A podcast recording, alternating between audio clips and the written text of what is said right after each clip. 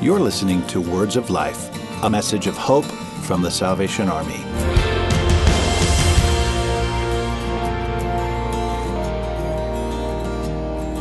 This is Captain Rob Dolby, And I'm Captain Heather Dolby. and we have the privilege to serve in the United States Southern Territorial Headquarters as Territorial Mission Specialists. with the Salvation Army um, here in the United States.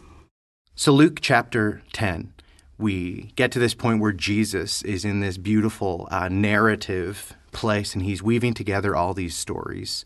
And of course, we know the story of the Good Samaritan. We've heard it in Sunday school on the felt board many times. And uh, for me, as we begin to talk about the least of these, this is a critical point uh, in the gospel to just understand. Uh, you know, so often we want to serve God, understand what our calling is. And uh, I love it that the gospel just gives us just this practical walking out of love, That's right. embodied love, you know, being the hands and feet of Jesus. And in this story, for me, uh, it speaks of posture. So we get the story, right? So this guy gets beaten really bad. And as he's laying there, literally uh, beaten so bad that he's dying, he's unrecognizable. Uh, all these guys start to walk by, and we know the first one is a religious leader, Pharisee, uh, priest. And as he walks by, he sees. He sees and just immediately crosses the street, and he's, he's out of there second guy comes along, which is not just the priest, but kind of the worship leader, the assistant uh, assistant leader in the temple. And he sees, but he doesn't only see and right away cross the street. It says that he stops, he sees, and he kind of checks out the scene. He looks a little bit deeper and he sees the, the blood and, and the guts and the gore. And uh, then he chooses to move on. Then the third person comes. That's the Samaritan. And the Samaritan sees, he also stops to look and checks it out. But then the scripture says he's moved with compassion. He sees and he's moved with compassion. So for me, this just speaks of posture where uh, all three of these guys see this person in this horrible state, this brokenness, this person that's literally just been uh, abused and beaten and is laying there dying. They all have eyes to see, but they all see in three different ways. the first guy that sees just immediately moves on, really doesn't feel anything at all. Second guy sees and he, he looks a little bit deeper. He kind of checks it out.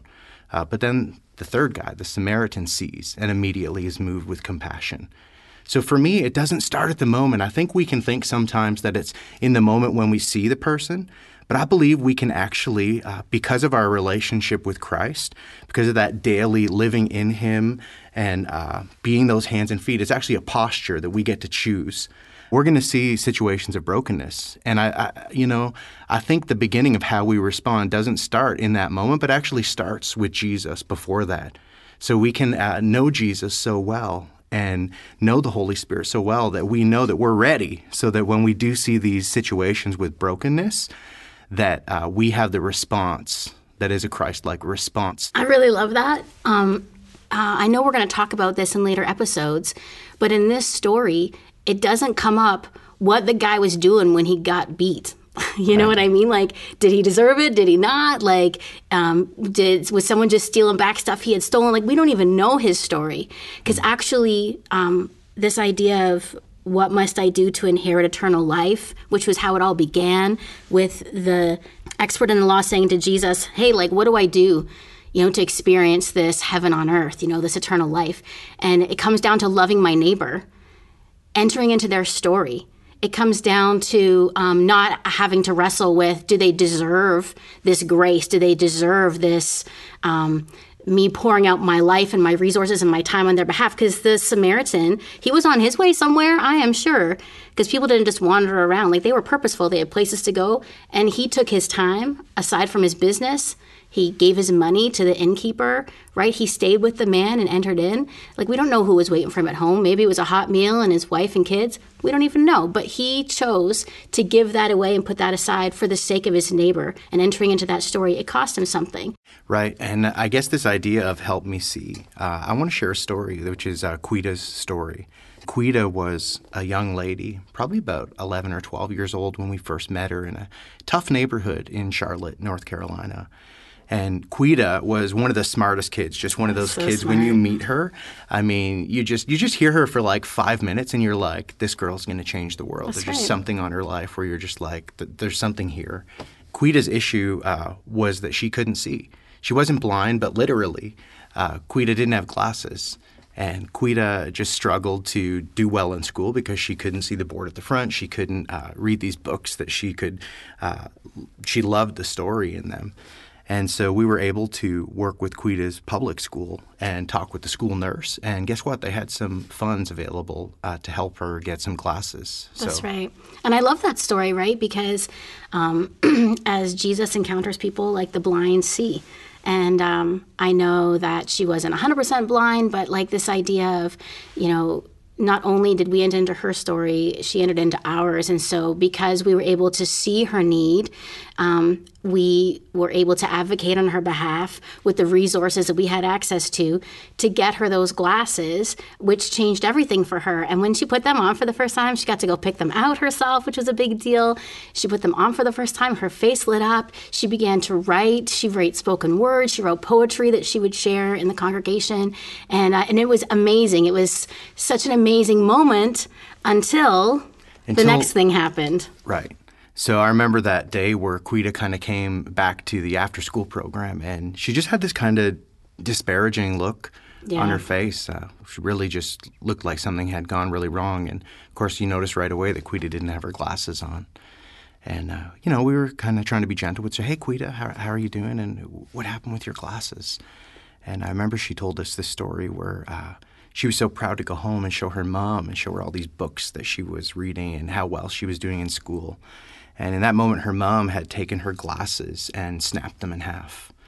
And I said, uh, You know, you don't need to be smart like those other kids. Uh, I'm going to teach you how you keep a man and make some money in this world. You need to forget about those books. That's a hard moment uh, walking alongside someone. Right. Because the truth is, is we couldn't change her story, and because we don't have the power for that. Um, there is one that does, though, and it's Jesus. And so, um, in those moments, choosing to not be like, "Well, we got you one pair, so sorry, your your mom snapped them, but too bad, so sad." Like I get that, like going back to the school and saying, "Hey, like, is there a way to get another voucher? And can we make this happen again?" And I think like the first moment when she got the first pair of glasses, that was beautiful. Um, but the second pair of glasses that she got, that was a miracle because despite the brokenness in her life, not even the stuff that she was in control of, the stuff that she wasn't even in control of, God still provided. What what does that leave us with? It leaves us with this idea that to inherit eternal life or to experience a bit of heaven on earth, we need to lean in to the people around us because Jesus loved people.